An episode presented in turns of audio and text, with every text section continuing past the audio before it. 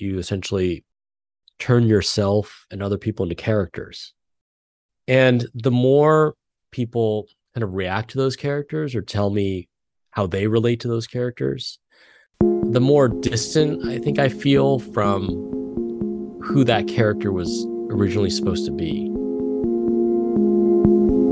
I'm Michael Tamblyn, CEO of Rakuten Kobo. This is Kobo in Conversation. My guest is Hua Hsu, writer for The New Yorker and author of Stay True, a memoir. It is a heartfelt, thoughtful book about family, friendship, figuring out who you are. It's become kind of a phenomenon. So we are extra delighted that we get to speak with him about it today. Hua Hsu, welcome to Kobo. So great to be here. Thanks, Michael. Can I just ask, in this moment right now, uh, how do you feel about 90s rock band Pearl Jam? I actually get this question a lot because in the book, I make fun of Pearl Jam quite a bit. But I, I just wanted to be clear that that is like the 19 year old's assessment. I'm not a significantly like, I, I'm not like a huge fan of theirs now, but I will admit that they have like three or four songs I listen to quite often. So it was kind of a bit when I was a teenager that uh sort of lasted into uh, middle age.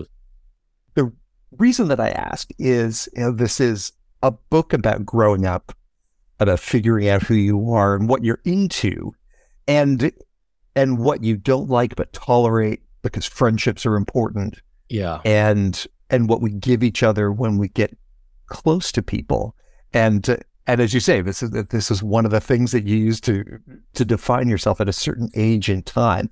As a memoir, Stay True has a fascinating structure. We start with your youth, where your dad provides a kind of gravitational center. Then there's your early adulthood when you meet Ken, your friend. And then there's the grief and time after Ken's death. I'm I'm interested first in just looking at how this coalesced for you as a book. How did these pieces come together? Um, you know, I I started the book. I didn't know it was a book, but I started writing stuff essentially in the immediate aftermath of Ken's death when I was 21. Uh, I was in college, and you know, at the time, I was just very much stuck in that moment like I was really trying to process the grief. I was feeling the grief all my friends were feeling um, at this loss. And it really wasn't until much later in life that I realized maybe it's silly that it took me so long to realize that, you know, that we learn how to be people, we learn our sort of emotional um, framework. Uh, we learn kind of how to be empathetic. We learn how to love so much of that comes from your family, you know, from watching your parents. Um, I didn't anticipate going so far back when I set out to write this. I was very much just fixated on this moment, you know, this night, this friendship. But I think as the process went on, I realized that it was sort of important to communicate who I was, not just based on the sort of petty dislikes as a teenager I would adopt to distinguish myself from my friends, you know like if if you guys like red hot chili peppers i'm going to hate red hot chili peppers even though i secretly kind of like them. Um that it that it required me to just sort of go a little bit further back and and think about like my father and my mother and ways in which they had taught me to expect certain things out of the world. Speaking of your father you went to school in the united states. He built a career there and then went back to taiwan for work and you write about going to the airport and seeing your friends also dropping off their dads to go yeah. back across the Pacific for work. For him, for you know, leaving you in California, going back to the country that he'd left, was that a personal choice? Was it part of of an economic trend? What what made that a return visit instead of uh, a one way trip? You know, I don't I'm not sure he ever explained it to me. You know, it was just sort of posed to me as like this is this is what needs to be done. Um, it, you know, it was out of economic necessity, but not necessarily because we wouldn't have been able to, you know, pay the rent otherwise. I, I think it was just that he had hit a certain, um, you know, ceiling in the American sort of corporate world that he was in. And all of a sudden, there were these opportunities in Taiwan. Uh, Taiwan is a place he'd left, you know, in the 1970s. Like he didn't necessarily anticipate returning, and particularly not for work. Like when he left, it was uh, still. Uh, I, he would describe it as like a, a rather like poor place, like when he was when he was younger. So, you know, he left seeking economic opportunity. He had no real roadmap for what the future would bring. But, you know, by the 1980s, I think he pretty much figured like, well, we're just Americans now. And so when this opportunity arose to return to Taiwan to be part of the semiconductor industry, which I think people know a lot more about now than they did in the 1980s or 1990s, I think it was exciting for him.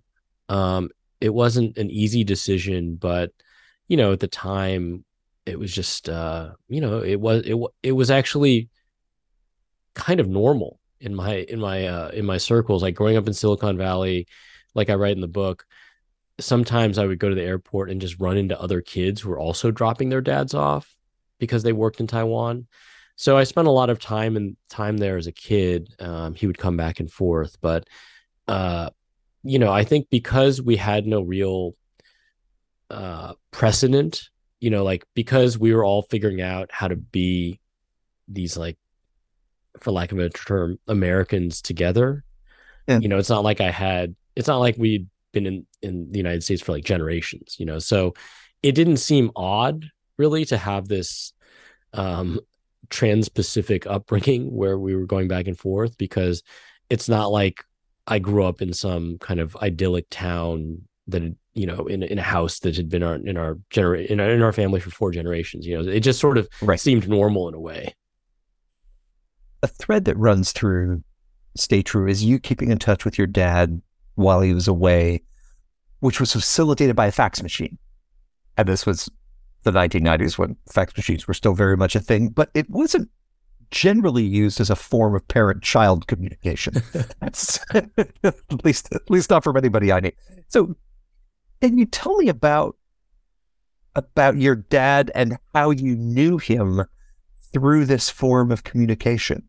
Yeah, it's funny. So we got a fax machine, or we got two fax machines, and he would help me with my math homework because I was pretty helpless at math, and he was very good at it. Uh, and he would also just ask me questions about what was going on in middle school, what was going on in high school, what was going on in the United States. I would tell him like what bands I was into, you know how how things are going.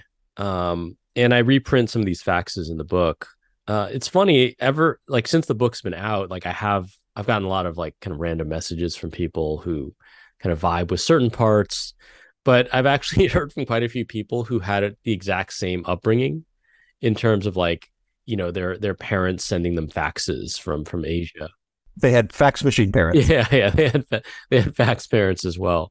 Um, you know, it's I don't think I had really thought about him or knew him uh very well as a teenager because I was a teenager, and I think it's sort of the the right of the teenager to just be a little self-absorbed you know in, in curious about your parents yeah. yeah i mean i think you're just sort of like you're curious about your parents maybe not in the most meaningful ways but um i don't think at the time i was i was reading his faxes as closely as or, or with as much intention as like he was writing them because he was constantly asking me questions about the future, question like asking me questions about why I liked the things I liked or sort of what my passions were. And he was really very encouraging in, in a lot of these faxes.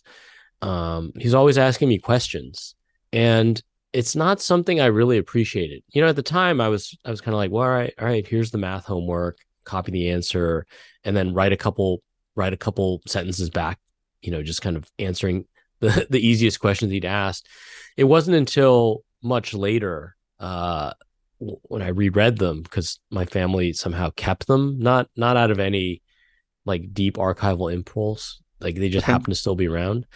It wasn't until then I realized how he was really trying to connect and reach out, um, even though uh, it was very difficult at the time. Well, you'll you'll be happy to know as for me as a um, a parent who's now parenting via text message with kids who've gone off to college, the skill set is essentially the same. Right. So, and and certainly one of the things that I resonated with from your you know from your father's perspective is there is that like you know you're reaching for how are you feeling how are you doing what's going on in your life what are the what are the things that are important to you? Yeah. You're getting back like two word answers. Yeah yeah absolutely. But it, your father now and and I think we we find out all the ways in which we are our dads as we you know, as we grow older. And in the book, there's a there's a clear parallel of your your father just being such an open-hearted music fan, you becoming a guy who's into being into things. Um, but are there things that surprise you about uh, either how you've become like your dad or how you're mirroring some of the behaviors that that he showed to you. Uh, you know, one thing that surprised me a little bit is is when he when I found the faxes, I was so I was so moved. I was like, "Oh my god, he was really trying." You know, I was a teenager. He was trying to you know teach me how to become a man you know even though even though he he didn't quite understand what it meant to be like an american man you know? Yeah. and meanwhile uh, you know like i i found them and I, I go up to him and i'm like wow dad like thank you for for all all this work you put in that i did i'm sorry i didn't appreciate this at the time. And he just sort of looked at them and laughed and said why do we still have these? And he didn't remember necessarily writing any of these Right. Uh, uh, you know, he didn't remember anything. He he remembered doing it, obviously, but he didn't remember it um, as this gesture of sort of like this yearning for connection that I had sort of projected, you know. And so, um, you know, that's not that surprising because I think he was just trying to survive, and mm-hmm. I'm the writer, so I'm obviously trying to like tell a story about this moment. Um, it has been sort of useful though I am a father now, and I think it, you just kind of have to accept that when you're young, you're not necessarily going to appreciate the things that uh, that like the older person wants you to appreciate. You know, and that just sort of the nat that just the the way of the world. Like there's no uh, obviously in the book that goes in different directions because there's like a sense of loss that I'm trying to cope with as well. And and and that that sort of gets refracted through this like element of uh, the, these notions of grief and mourning. But you know like a kid is just a kid and i can't really expect my my son to appreciate things the way like i look back and think like oh, i really wish i'd appreciate that. Like you know you just have to kind of take kids where they are. You as a young man at college is is someone that i could certainly identify with that idea of defining yourself by what you're not into, by what you have a critique about, as as much or more than than what you're into. But that's I think that's kind of the surface layer of of the description you give us. Can you can you describe a little more, you know, that person at that time? Yeah, I think I think I was pretty typical in a way. I mean, um, I think what's funny about thinking about one's youth is particularly because in my book I have an investment in uh seeming un- like unique, you know, because yeah. because like I bothered to write a book about myself. Um but there's there's probably something like incredibly generic about my my positions and uh, sort of how I I define myself in opposition to people like I am not the only person to have made zines or made mixtapes in the 1990s. Um, but these were very central to kind of how I identified myself. Like I just believed in this kind of DIY bespoke culture, uh, you know, being a little skeptical of the mainstream. Uh, you know, there's a there's a huge portion in the book about like being really into Nirvana uh, in 1991. You know, like 200 million people were into Nirvana by the end of 19 you know 92 so uh, it's it's not necessarily that I I was that different, but like I felt like I was different. And I I sought out spaces and forms of taste and texts that would like make me feel like I was being very different, if that makes sense. It was a music at a time that could make 200 million people feel like they were the first people ever to hear that, get to hear that and feel that. Yeah, absolutely. Tell me about first meeting Ken. So I was a I started college in 1995, fall of 1995, and I think when I went I went to berkeley and I think I assumed that like the day I'd I, I, I the day I would show up, I would just instantly find all of these people I'd been looking for. Because that's why you go to Berkeley.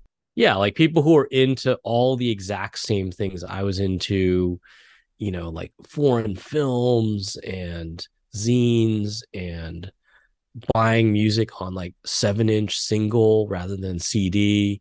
Um, you know, just sort of all of these people who had the same, uh, you know, people who are in like critical theory and philosophy and, and sort of conspiracy and things like that.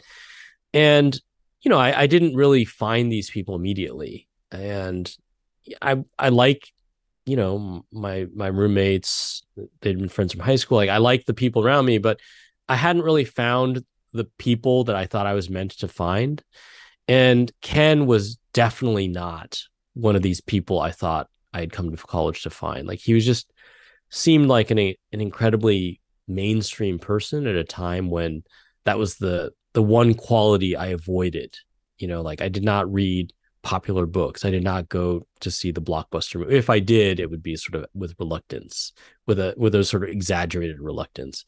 And so to meet someone who was just really confident and like in a fraternity and into like Pearl Jam and sort of these bands that I had sworn off, um, you know, it, it was not it, it, he was not someone that I actively want to become friends with, but he lived a couple floors up.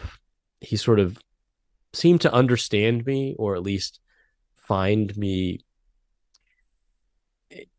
interesting in a way that um, I kind of appreciated. Like he sort of understood that deep down inside, a lot of this was born out of insecurity, right, or mm-hmm. or a fear of um, failure, or um, that I was actually deep down like an idealistic person. And he sort of like kind of saw through a lot of the artifice and you know, we we sort of became very fast friends through taking some classes together and just kind of hanging out and um I feel like I I very quickly while he was alive got over some of my hangups about what I thought was cool, what it what it meant to be cool, but a lot of that work really took place like in his absence.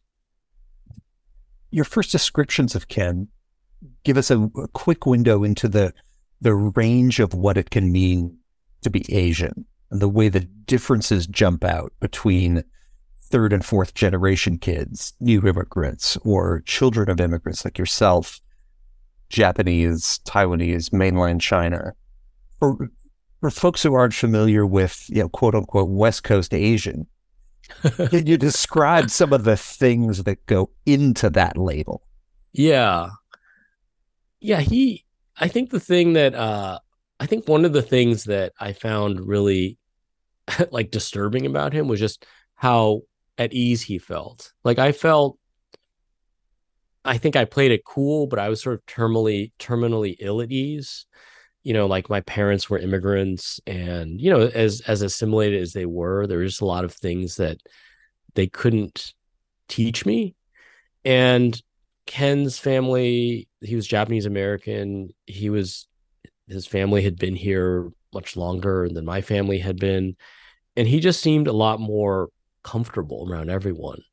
And i think that i think when you're part of a minority group like Asian Americans are not a huge portion of the American population, um, but we seem to be like monolithic in the eyes of many.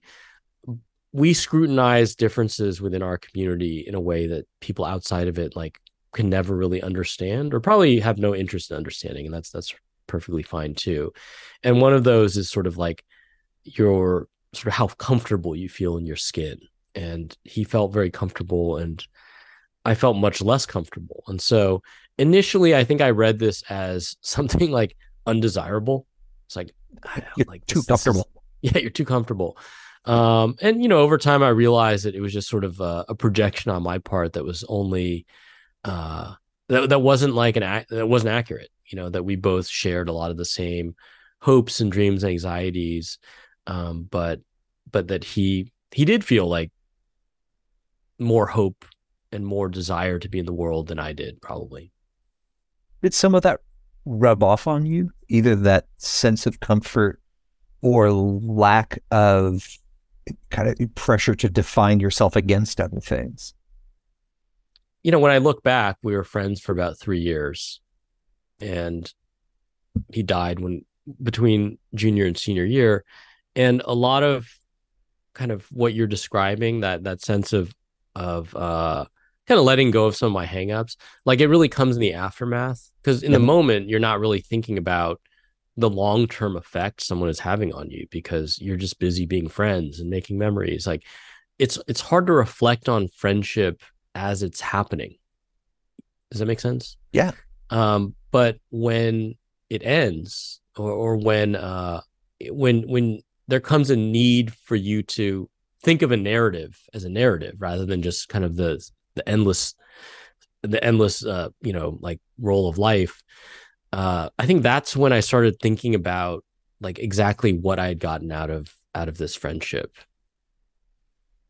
The story may be unique among stories of college and friendship for an extended like dance break in the middle that's focused on the French post-structuralist Derrida and his thoughts on knowing and being known in a friendship. Yeah. And, and that is, I have to say, a heavy card to lay down.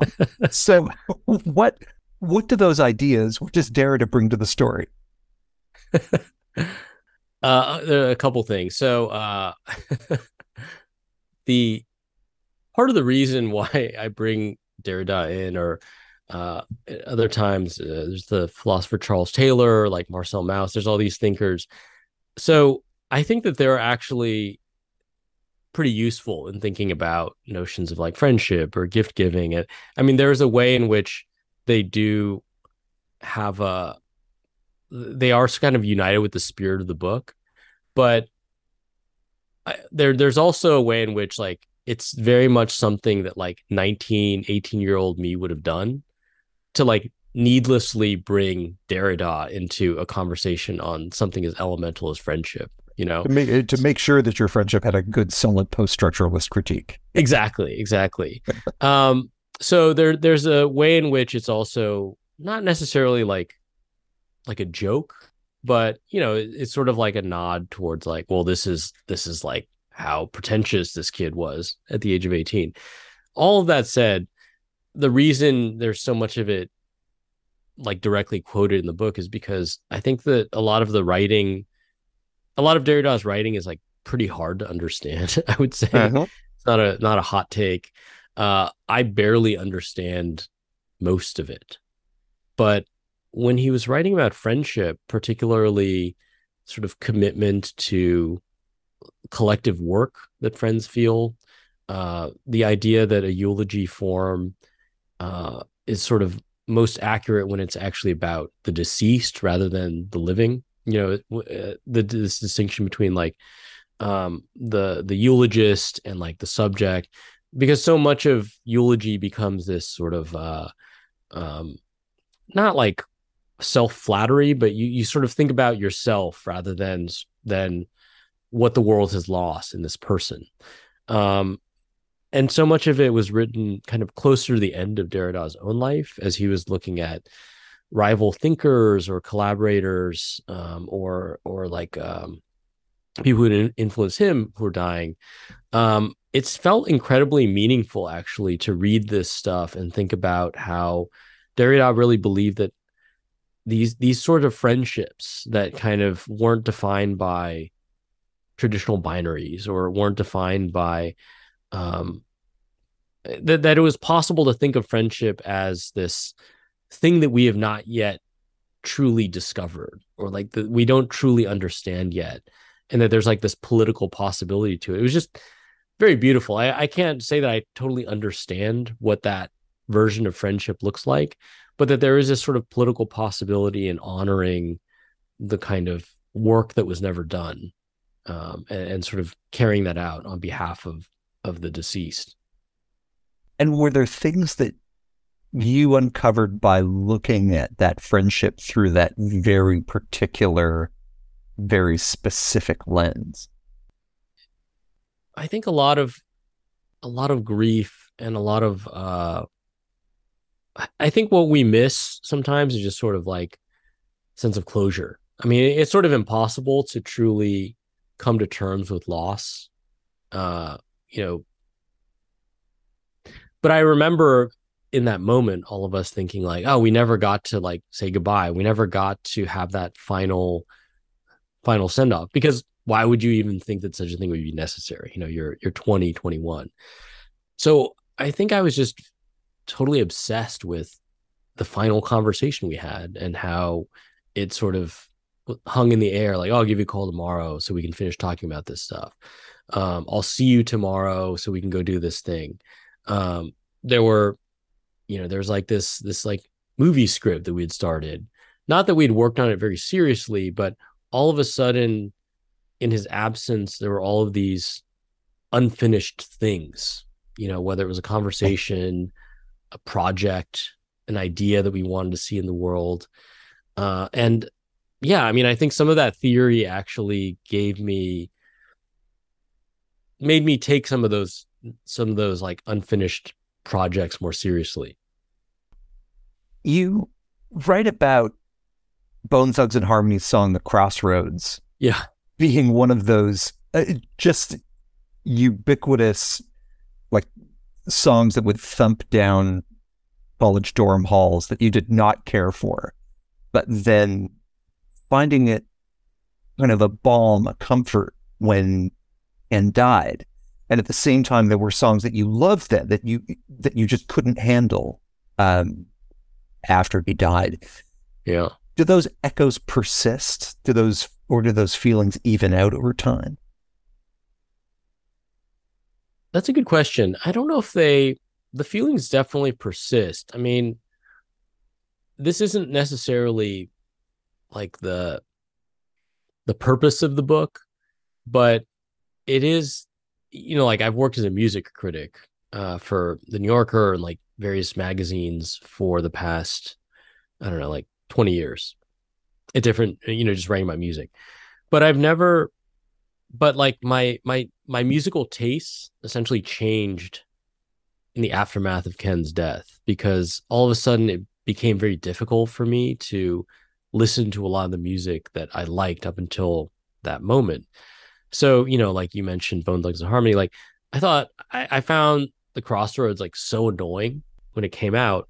Like I just thought it was a I just thought it was a this this sort of I just found it annoying. Uh I found like Puff Daddy's I'll Be Missing You, the song about Biggie, like really annoying.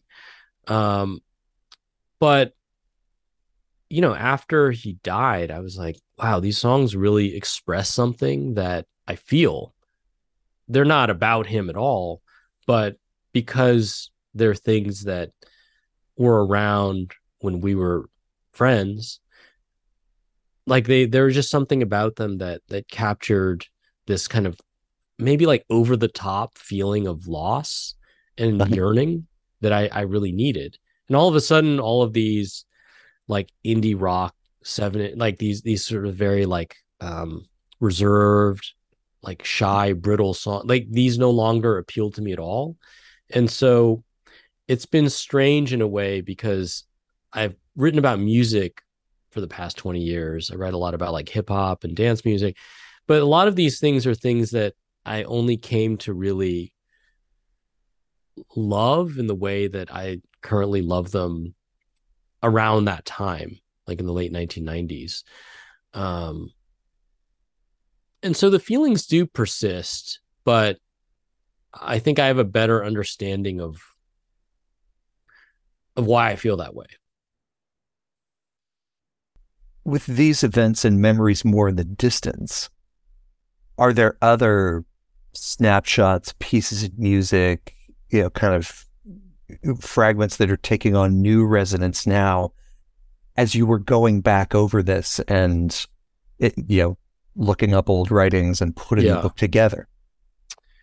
Yeah a lot. Um you know i think i'm by nature a pretty nostalgic person but it was very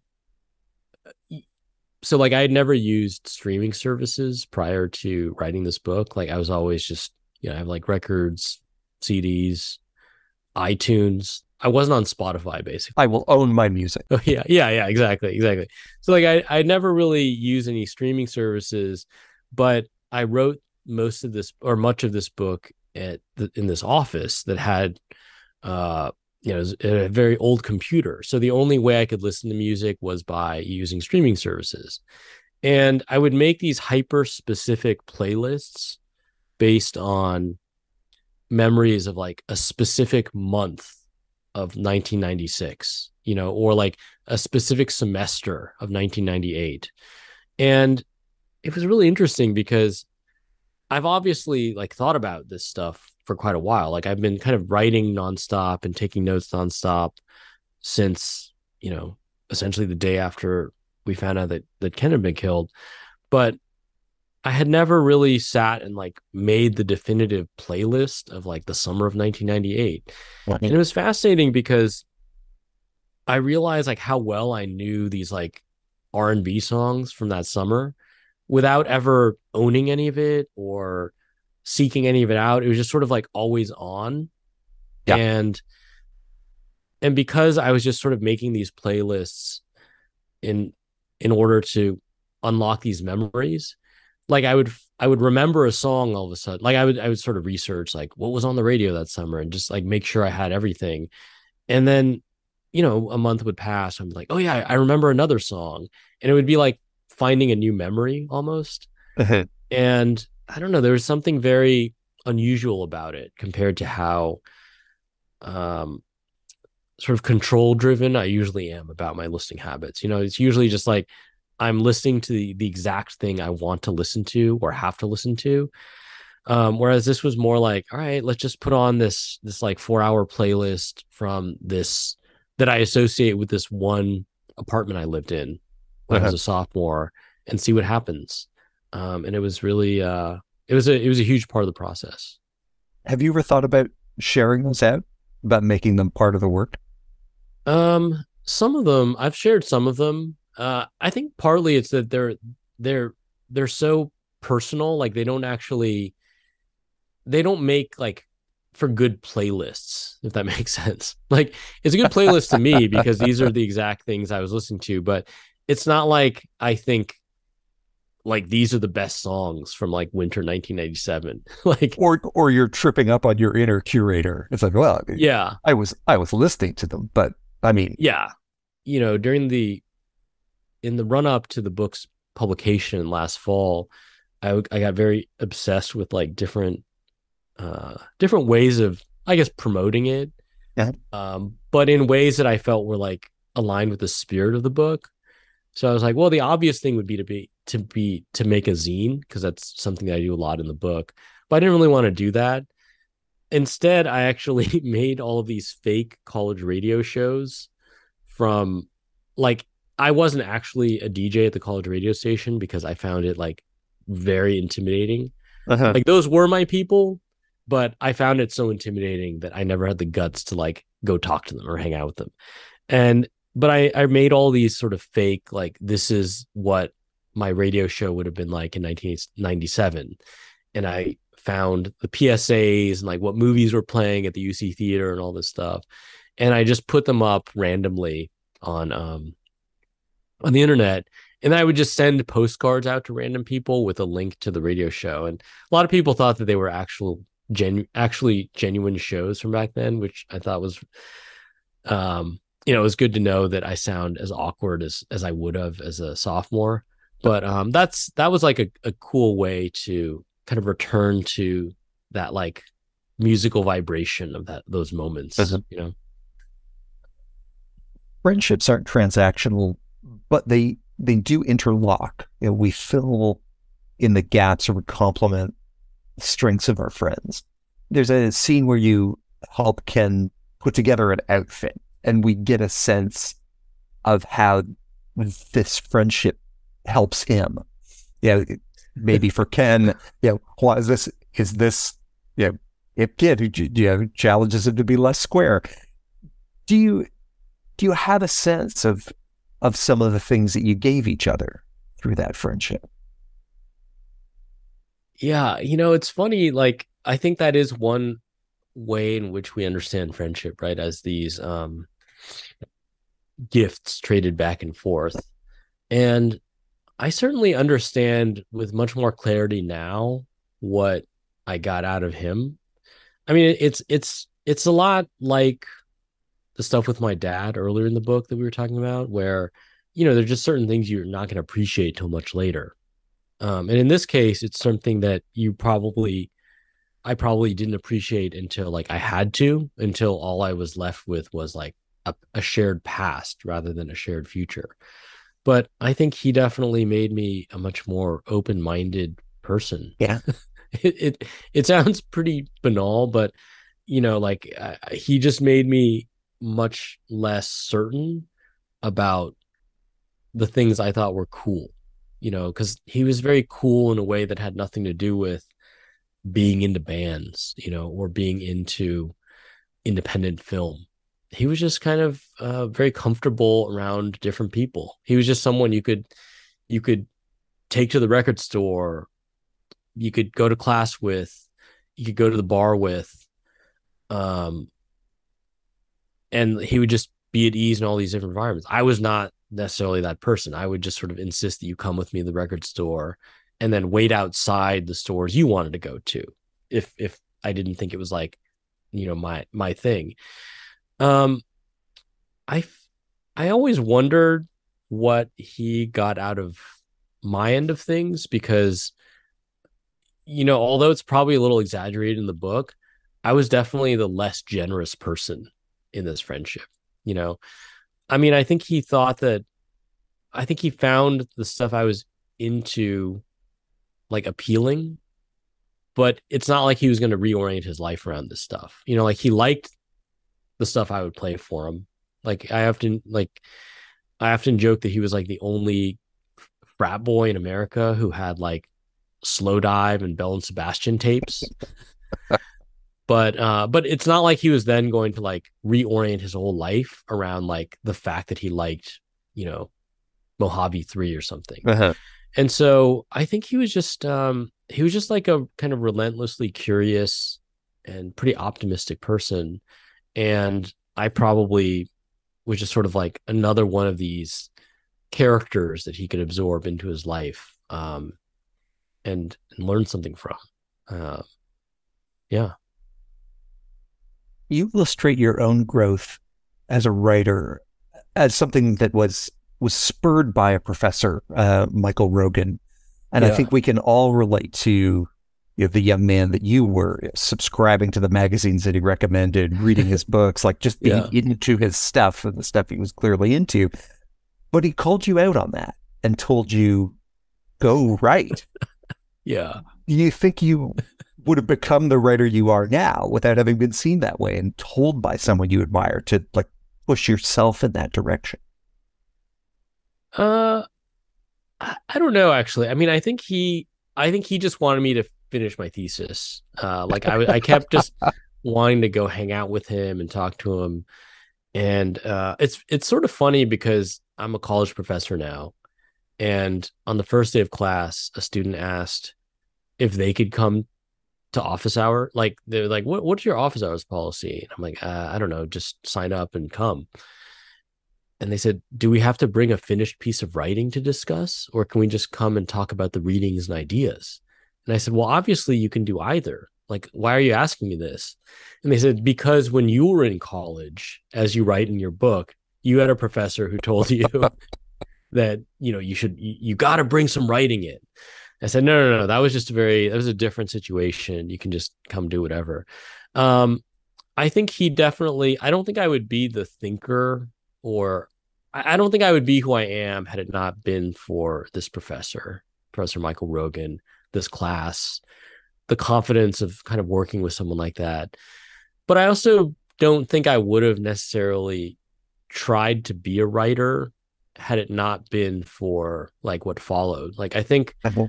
The reason I I think like freelance writing, journalism, it's pretty it's it's a pretty um unstable path.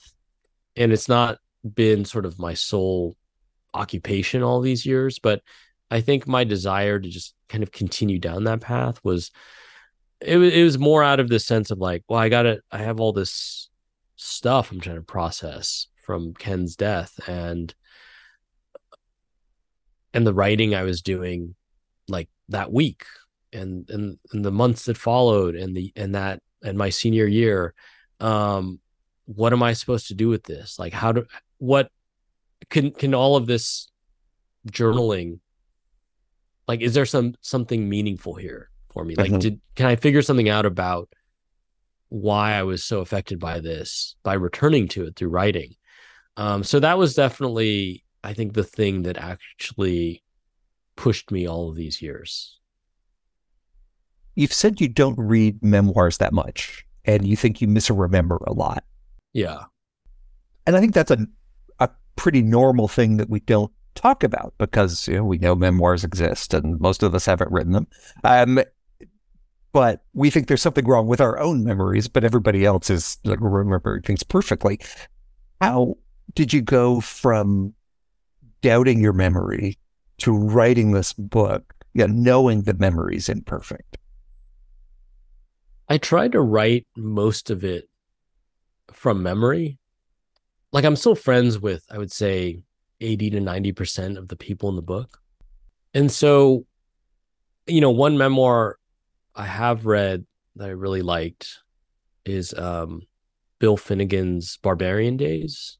It's this, it's, uh, he's this political writer, but he's also been this avid surfer. And so it's about sort of his life through surfing. And I think he re reported his life. Like he went back and interviewed all of his friends, like all these people he he he'd known as a surfer over his over like I don't know 50 years.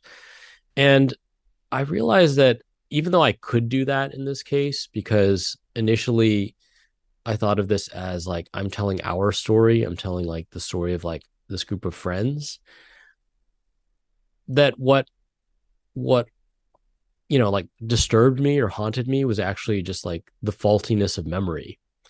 And mm-hmm. that it, it wasn't that I needed, it wasn't that I wanted to know what everyone remembered. It was that, or, or it's not that I needed to sort of like triangulate with certainty, like when things happened or how things happened, but I was working through my own fixation on my own memories. And so, like, part of it is uh, you know, like how close, how close were Ken and I? Like, there, the, like it doesn't matter what anyone else has to say about that. That's a that's a sense of doubt that I think we have, you know, every day with like the people in our lives. Like, how close, how how well do I actually know my closest friend? Like, how well, how do am I remembering all the things they're remembering? Are we are we in this moment together? Uh-huh. And and that's something that I think I was immediately thinking about when he died was just kind of like did we leave did was it was it on bad terms like were we going to drift apart like we are going to be seniors like would we have stayed close you know like all these questions that i think would have just resolved themselves naturally all of a sudden become uh, you start thinking about the past in a very different way and so when I wrote the book, I was just very interested in kind of my own memory, but I had also written so much down over this period of time. Like I was just constantly writing a journal, like writing writing on my computers. Um, so I had this account of how of what I was remembering in like 2002 about 1998. You know what I mean? Like there there are times in like 2001 where I think where I write oh man, like I miss what like November 1998 felt like because at that point I could remember X, Y, and Z, but now I can't remember that anymore. And I read back and I'm like, well, I don't even remember either of these things. And and so I was I think I wanted the book to have some of that sense of doubt as well. Um, so you know, there there are moments when people and, and, there are things that actually happen where people ask me like, "Well, how close were you really?" or like, "May are you sure you're remembering this correctly?" Um, and it was important for me to include that stuff because I think a, something that people say a lot after they read the book is like, I can't remember how much, I can't believe how much you remembered. And on one hand, that's true. Like, I think I do remember a lot of very random things, but I think it's an open question for the reader, like how much my, like how accurate all of these memories are.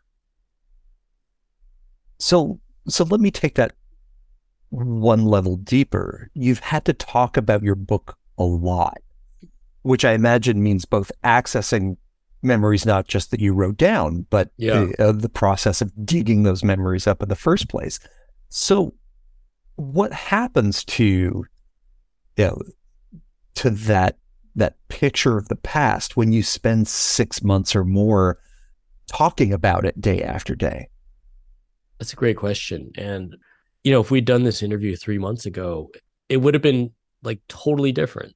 I I think it's a strange facet of memoir or personal writing that you essentially turn yourself and other people into characters. And the more other pe- people kind of react to those characters or tell me how they relate to those characters, uh, the more distant I think I feel from like who that character was originally supposed to be. Does that make sense? Like, mm-hmm. Like I have a very, like I understand who I am and who Ken was, and sort of continues to be in my mind. And then there's the version of us that exists in this book as characters, you know, along with like a slew of other friends who were generally like many of them were like quite delighted to see were like amused to see themselves represented this way uh, some some less so but th- these are all like characters. And i think the more i talk about the characters the more they become characters that are like alien to me as well uh, which isn't a bad thing. I mean i think it's really like it's very moving to me to hear people relate to him and admire him in ways that um you know that was that was really the only real point of this was just to say like hey there's this there's this dude you've never met he he was great and he deserved a lot more. And so to see people or to like engage with people who feel that way is it's like incredible. Like he he'll never be forgotten by these people who never met him. Um it's just sort of a strange facet of writing, I guess, that you become these like archetypes to people. There's a line in the last chapter where you say, the more I wrote about Ken, the more he became someone else. Is that is that that process that you're describing? Yeah, definitely. Um although I think in his case the person he became through this process of writing is like like that character has been corroborated to me by so many people uh-huh. that I don't think it's like I don't think it's uh I think it's like a very authentic portrayal of him, if that makes sense. The distance is is more that like I feel less of a intimate connection to him. Does that make sense? Like okay. like I've heard from, you know, when I've heard from like mutual friends, as well as people I never met who took a class with him at Berkeley, who will email me and say, like, I remember him. I remember that summer. Uh, I agree. He was like, like smart, compassionate, and handsome. You know, like people yeah. who will corroborate these memories. Um, I think the only thing for me is that like the relationship that I had with him now feels like very distant because it's now like a story that people can enter into from outside. And that's not a bad thing, but it just it's just kind of weird. And and describing something is a is a crystallization of it too, right? You're yeah. you're out of the fluidity of memory and you're into locking it down. And it's yeah. a it's a different quality. Did you experience that happening to yourself in a way as your as you put yourself in that story. Yeah, I definitely I definitely feel that a lot because I remember you know, there's a reason it's called interiority. Like it's not it's not like there's there's the version of you that you put out in the world. It'll never align with who you think you are you know it's it's more an expression of who you want to be maybe and and so it's it's kind of funny because i definitely feel like for the sake of narrative there's probably aspects of like my younger self that is like m- more judgmental than i actually was you know or more more this. Like it's just sort of like the levels are turned up a little bit. Um everything is sort of probably in in a more vivid hue than it, it actually was. Um and again i think that's just kind of how memory works too like you i remember the most embarrassing things that happened to me as a 17 or 18 year old but i don't necessarily dwell on like the everyday Hua, thank you so much for joining us. Thanks. This was a, a real delight. I've been speaking with Hua Hsu, author of the memoir Stay True. Find it at kobo.com slash conversation. Check the show notes for a link. Subscribing to the show is easy, and so is telling a friend. Both are helpful, so it's up to you. Kobo in Conversation is produced by Nathan Maharaj and hosted by me, Michael Tamblyn. Thank you for listening.